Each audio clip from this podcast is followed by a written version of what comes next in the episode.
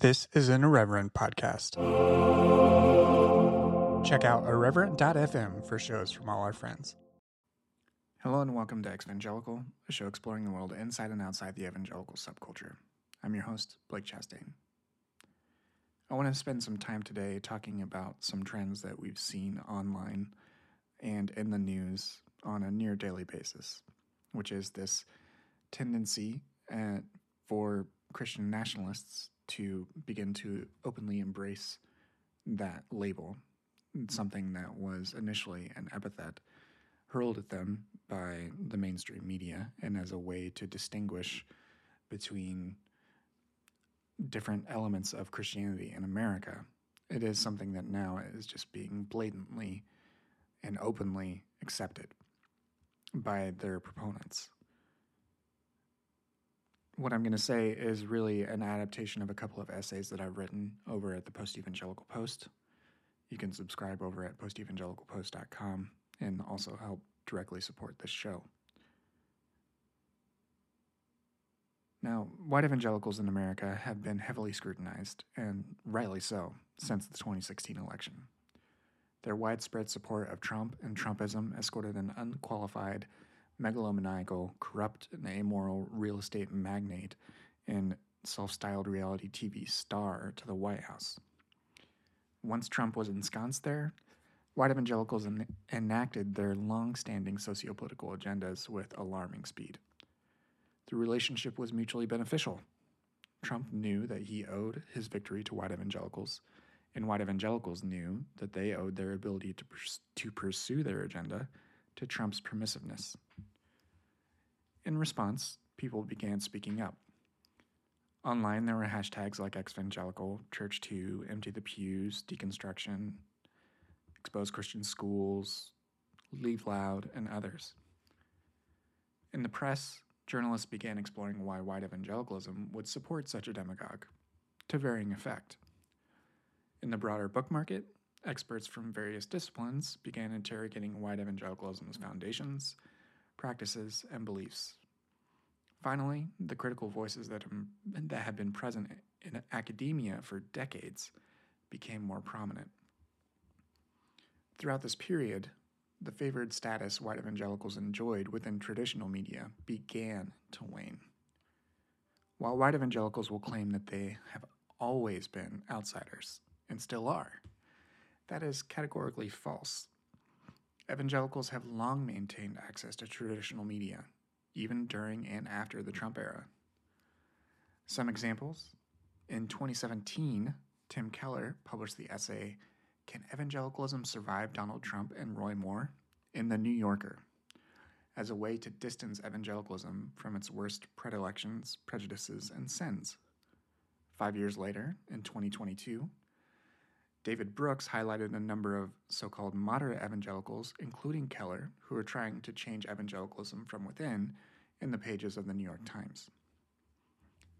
Inherent biases and a predisposition toward assuming good intent also leads to softer coverage of religion in general, even as the cruelty of white evangelical Christianity was on display on a near daily basis.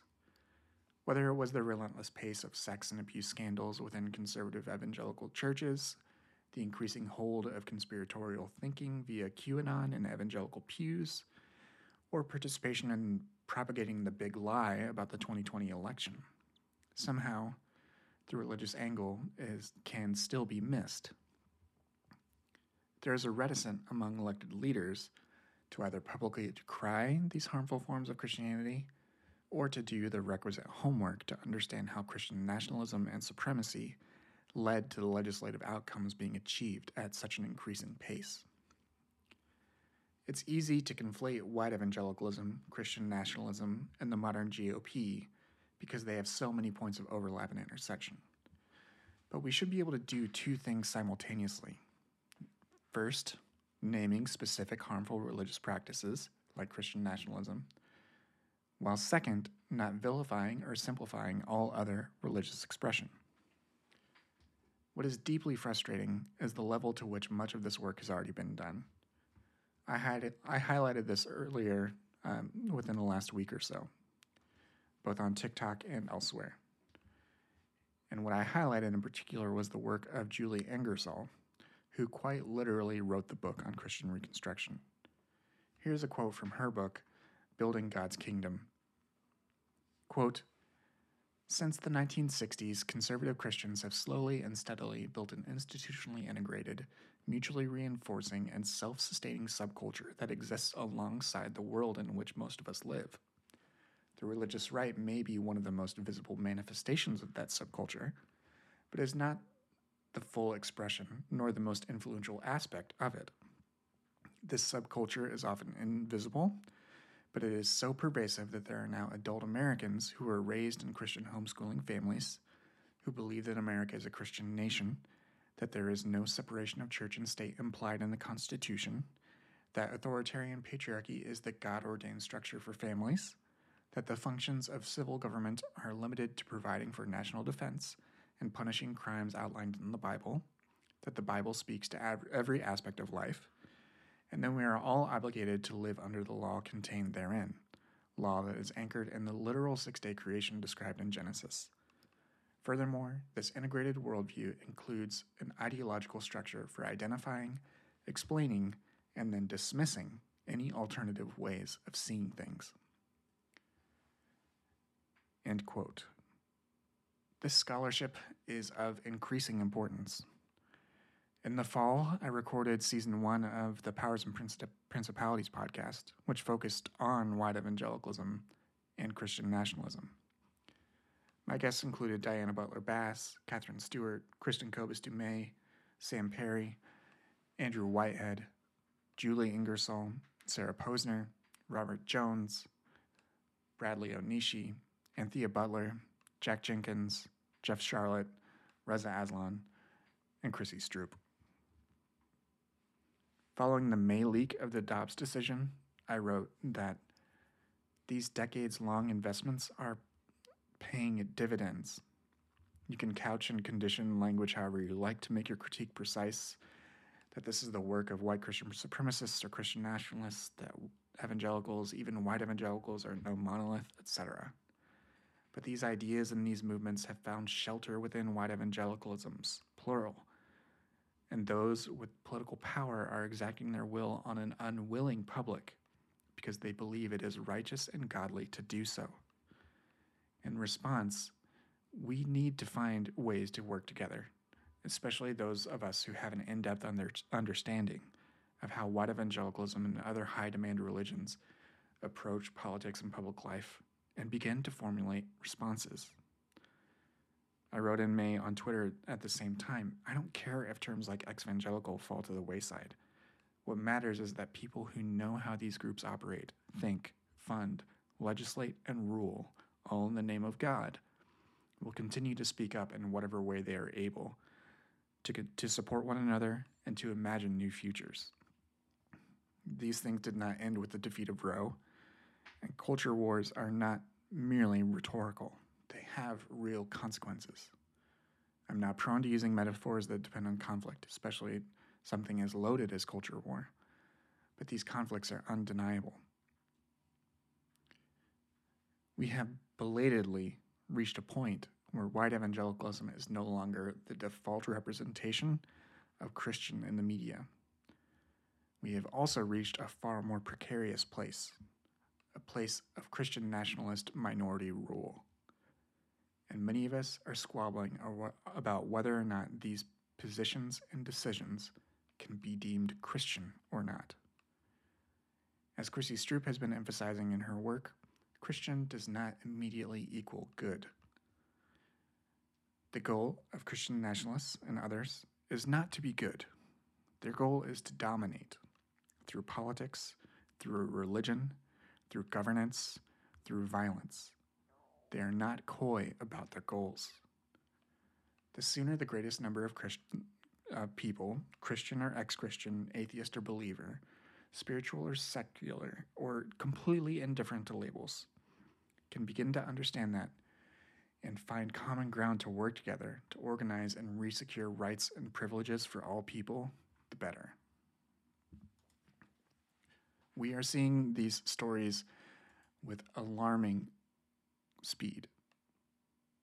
Katherine Stewart, another prior Powers and Principalities go- guest, recently had an op ed in the New York Times titled Christian Nationalists Are Excited About What Comes Next.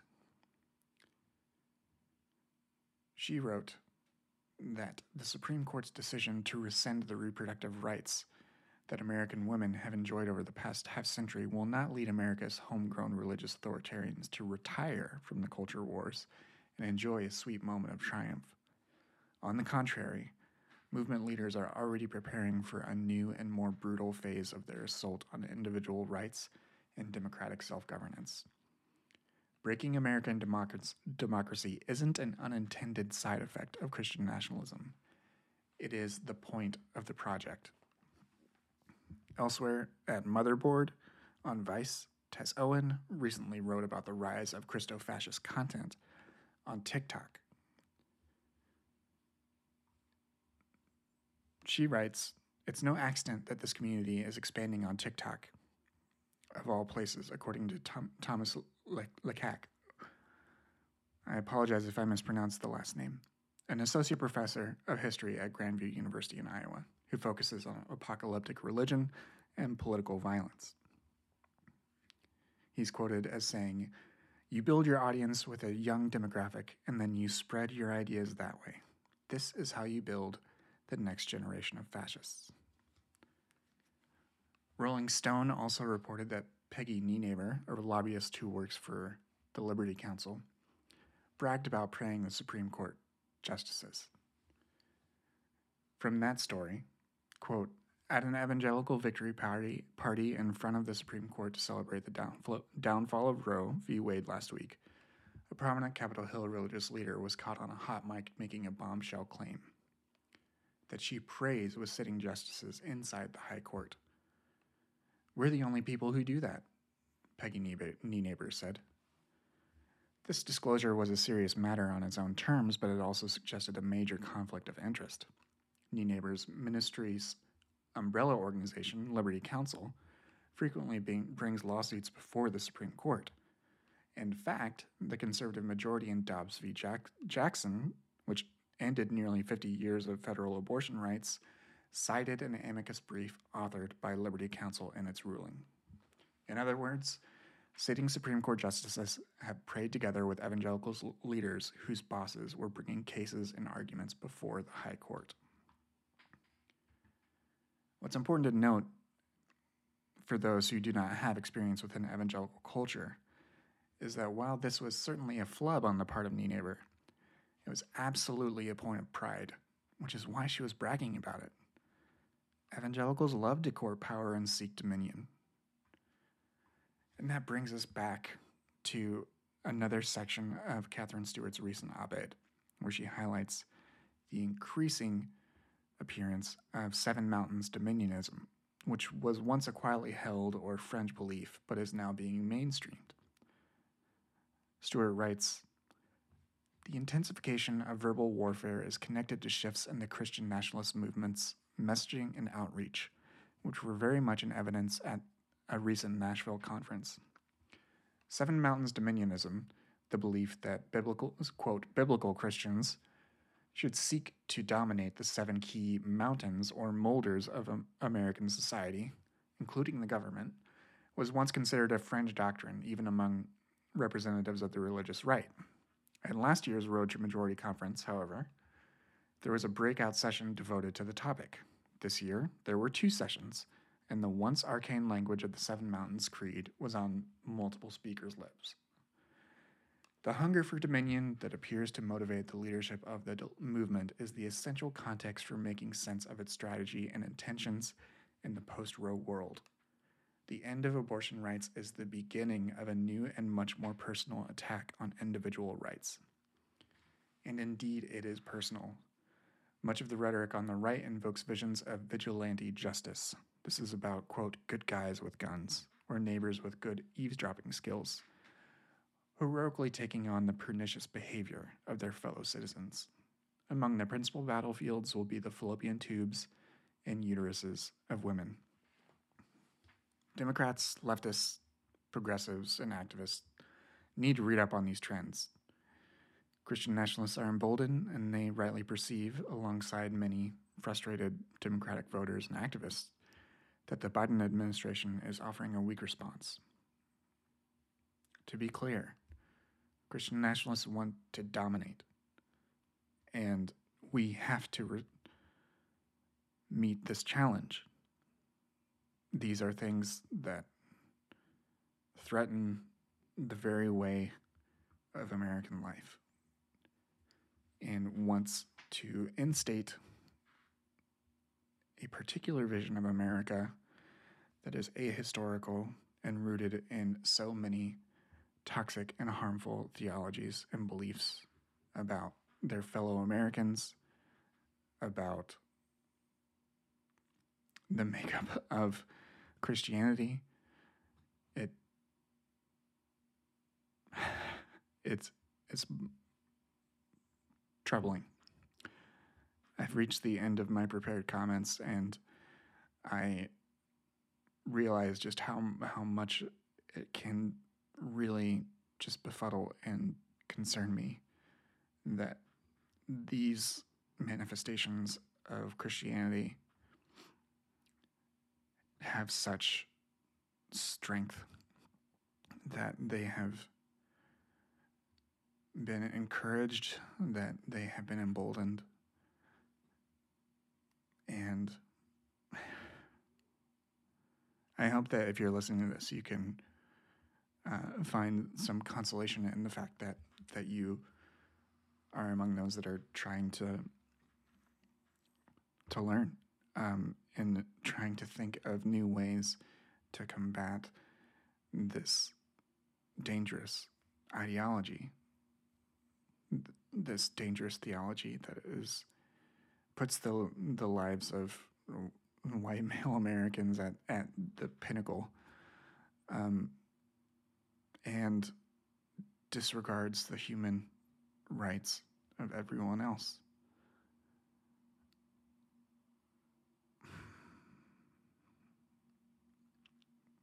So please continue to think and imagine new futures that can combat this type of rising Christian nationalism. I mean, I'm all about naming it, and they are fine with claiming it. But that doesn't mean that the conflict ends there. It just makes the stakes clearer. One of the ways that